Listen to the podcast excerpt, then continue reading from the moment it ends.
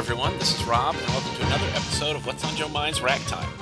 Today, we are talking about issue number two of G.I. Joe by Paul Allor and Chris Evenhuis. This issue opens with Scarlett placing a picture of Duke on a memorial wall and then knocking it down in a state of anger and grief. Also, throughout this issue, Hawk is having a conversation with someone where he's talking about the various stages of surrender. Parts of Hawk's conversation will be used to transition to various scenes in this issue. The Joes are starting a day of training. We see the team we met last time Fadeaway, Frontier, Roadblock, Jinx, and new recruit Tiger in the barracks and the mess hall. Hawk's narration talks about how when you suffer hardship and loss, you try and bury yourself in routine to cope. And that's what the Joes are doing in this issue. Duke is dead, and the United States has surrendered, and it leaves the Joes with no support. So they have nothing else that they know what to do. The uncertainty and dread that the Joes feel is brought to the forefront by Tiger. His enthusiasm from last issue has been replaced by a feeling of inadequacy. He thinks his teammates are hardcore military types, but that's not the case. Jinx says she was a martial arts instructor on the south side of Chicago. Roadblock was a line cook in a French bistro. Frontier did serve in the Frontier Corps before moving to America and becoming a substitute teacher. The most interesting backstory might belong to Fadeaway, who used to work for Cobra when it was just a tech company. So we get a little bit of background on Cobra's origin. Tiger's team starts with unarmed combat training with Scarlett. Scarlett wants the recruits to learn to take a punch. She starts with Tiger. Tiger takes a couple punches, and the others note that Scarlett seems a little ag- extra aggressive this morning.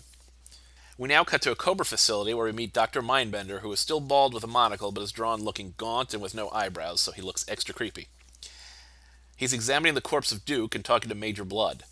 The bad doctor asks why he shot Duke in the head, explaining that he could have reactivated his brainwaves for information.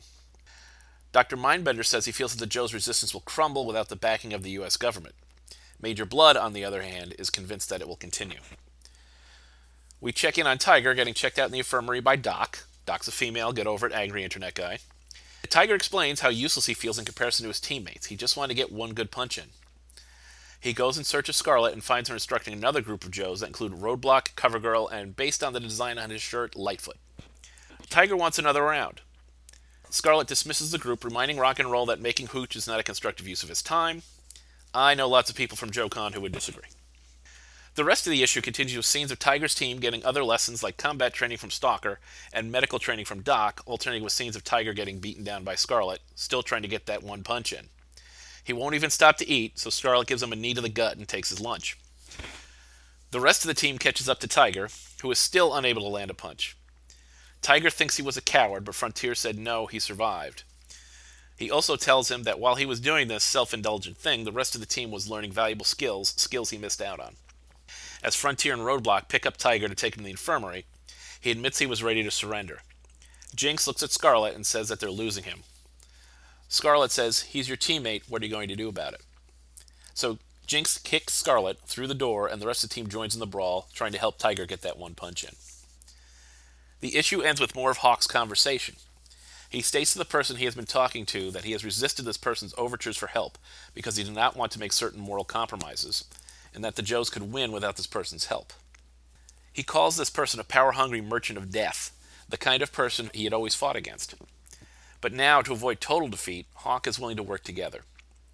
The last page reveals that Hawk has been teleconferencing with Destro, who pledges to give the Joes all the help that they need to win the war. So this issue ends on a bombshell. Destro is on the side of the Joes, or is he? The character has a history of playing both sides for his own profit, but he also has a history of turning his back on Cobra when he finds their actions distasteful. Either way, this is a very intriguing wrinkle to add to the story. Not a lot of Joe against Cobra action in this issue, but I think it's a great issue. There's lots of character work being done here, and I love the fact that the reality of the situation is smack Tiger in the face, and he doesn't know how to deal with it. The ongoing conversation between Hawk and Destro reveals a lot about Hawk as well. Hawk is a man of high honor and ideals who has just had his foundation shaken to its core. As he explains his rationale for working together with Destro, he's trying to justify it to himself. The old rules are out the window, and all the Joes must adapt to this new situation that they're in. There are also just enough little clues about how this new world works to keep me wanting to come back for more. This is top notch work all the way around. If you're not reading this series, you need to go to your local comic book shop and pick up the first two issues. And if you don't have a comic shop nearby, go to Comixology and download them. Support this series because you're a Joe fan and because this is good stuff. That's all for this episode. Until next time, I'll see you at the Comics Racks.